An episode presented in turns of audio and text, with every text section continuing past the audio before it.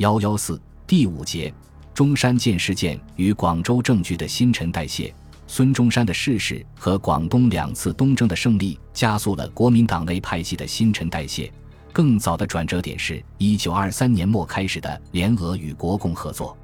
国民党在一九一六年后，因宋教仁被刺激，其他主要领袖被迫流亡国外，一度与国内的政治文化主流疏离。新文化运动期间。国民党也大体上在运动之外，其在地域上既未能偏安于一隅，思想上亦基本疏离于新文化运动这一主流，实处于一种相对边缘的地位。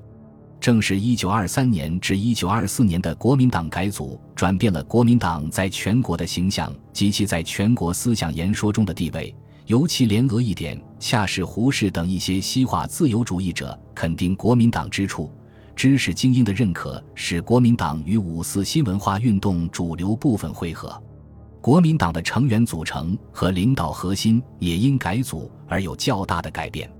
国民党第一次在中央委员会里设置了青年部，凸显了对知识青年的重视。在接受共产党集体加入的同时，成功的吸收了大量的边缘知识分子。由于国民党元老大多反对联俄融共。故主动或被迫逐渐疏离于党的权势核心，结果在广州出现一个由孙中山的文武幕僚及亲戚组成的新领导核心：胡汉民、汪精卫、蒋介石、陈友仁和邓演达均是孙的文武幕僚，孙科、宋子文和孔祥熙则是孙的亲属。在联俄融共之前，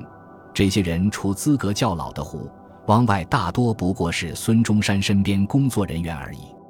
其在党内的地位多因与孙的关系而致。广东的局势有其特殊的复杂之处，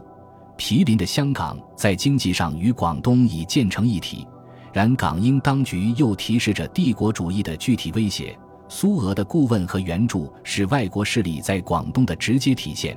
并带来明显的世界革命意味。一九二五年的五卅事件和六月杀鸡惨案影响了广州的政局。外患的深化增强了一致对外的必要性，促使国民党的权势竞争尽快达成一个结果。两次事件促成的民族主义情绪，显然有助于国民党权力争斗中偏于激进的一派掌权。反帝的要求愈迫切，苏俄援助的重要性就愈得到凸显。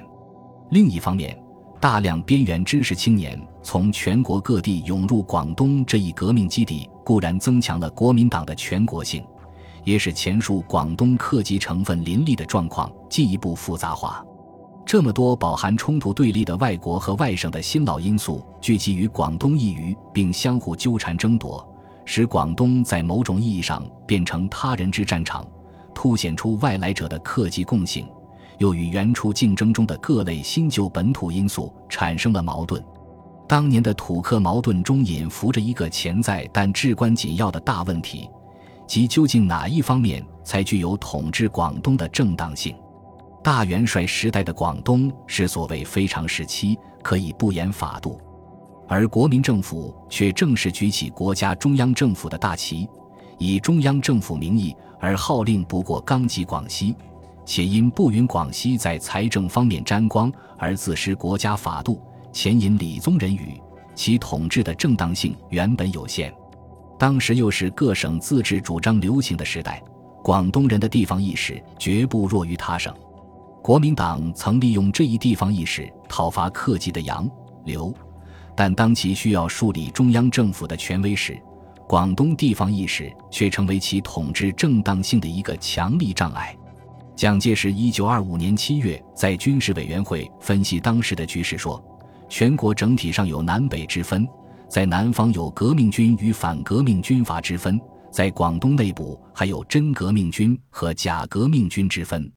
帝国主义惯用其买中国人打中国人之策，当时已愈用于精了。不单是他们买北军来打南军，买反革命的军阀来打革命军，还要买假革命军的军队来打真革命军。从国民党立场言，这一分析对各种力量的划分可以说相当清晰。却未曾触及至关紧要的土客因素，也可能是正式演讲中不便言及。在孙中山逝世后的大半年中，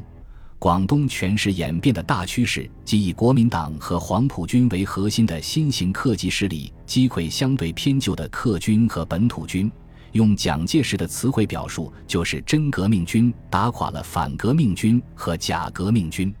然而，这一权势转移实在太快，数月间，权力核心的人事更迭和军事将领的新陈代谢频繁的使人眼花缭乱。其一个直接社会后果，即造成大量从政者和军人突然失职，尤其是军官，数万客军和数量相近的粤军在短期内消失，积累下来的闲散军官为数甚众，许多客籍军政人士本必难于越土，不易返回故地。更重要的是，不论本土还是客籍，这些人现有其他谋生特长，主要的希望就是以某种方式复职。更因世界革命落实在广东一隅，港英方面非常乐于以各种方式支持这批失职军政人员，以扰乱甚至威胁新兴的国民政府。后者支持的省港大罢工，直接影响着香港经济，且有着鲜明的共产革命色彩，在港英当局眼中，多少代表着苏俄利益。这样，后孙中山时代的广州政局并不稳定。一九二六年初南征结束后的几个月间，广州一直处于相当复杂的权力斗争之中。持不同观念的各种团体或派系的关系之为曲折，而其分合也常常转瞬即变。主要特征是各方都既联合又斗争，每次联合或斗争多是相机而动，未见十分明显的持续性。这里当然有明显的意识形态及主义的分歧和冲突。这也是过去史家关注较多者，但左右两派的主义之争并不能涵盖当时权力斗争的全部，有时甚至不一定是主导因素。关键是新从杨、刘和陈炯明等手中夺来的广东仅一省之地，而各方皆欲染指，或试图掌握全部权力，或至少分一杯羹。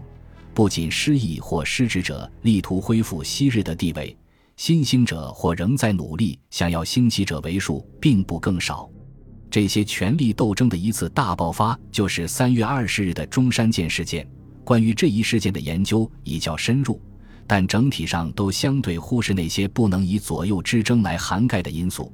比如前述的土客矛盾及以此为基础的讲理交恶，便应得到进一步的重视。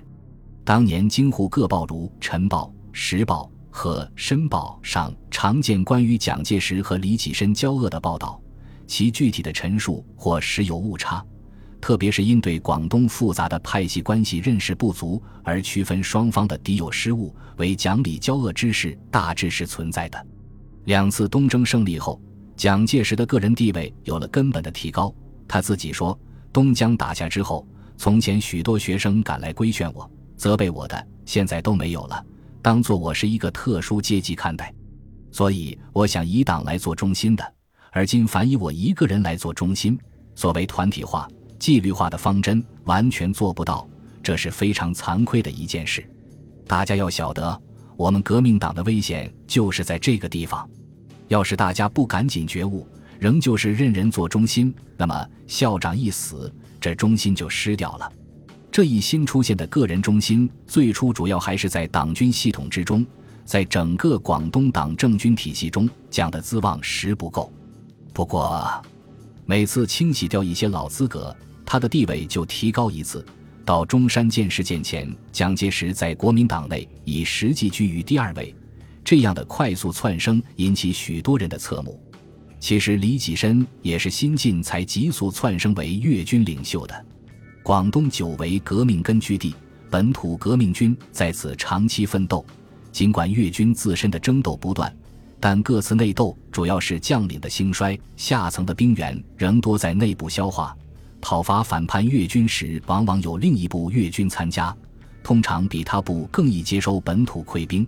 特别是与许崇智长期不和的李济深，其部在讨伐杨刘后，历次解决反叛粤军。尤其是第二次东征和南征，都积极参加，所获最丰，实力陡增数倍，已成为国民革命军中兵力最强的一军。李氏以广西人而任职粤军，在粤军内部多少也有些客的意味，但在粤军与中央政府的土客竞争中，李济深此时已成长为本土军的代表人物，再加上李因其广西人的关系，长期支持新桂系。广西统一后，屯兵西江上游的新桂军反过来又成为李氏的有力后盾，更强化了其在广东的地位。作为东征主力的黄埔军和粤军在联合中也有竞争，取胜之后，权力分配问题更日益凸显。国民党新中央真正控制广东后，在军事、政治、财政等方面都提出统一的要求，这对基本具有防区全权的粤军是直接的侵犯。过去中央政府和梁鸿楷等的矛盾再次出现，不过这次落在李济深身上了。东征后，何应钦以军功升第一军军长，蒋介石被任命为革命军总监，军事统一对他有利，当然支持。蒋济身处中央，其余的统一他也不能不支持。有时李济深等既得权力受到的挑战，并不直接来自蒋，但也往往被认为与蒋一致。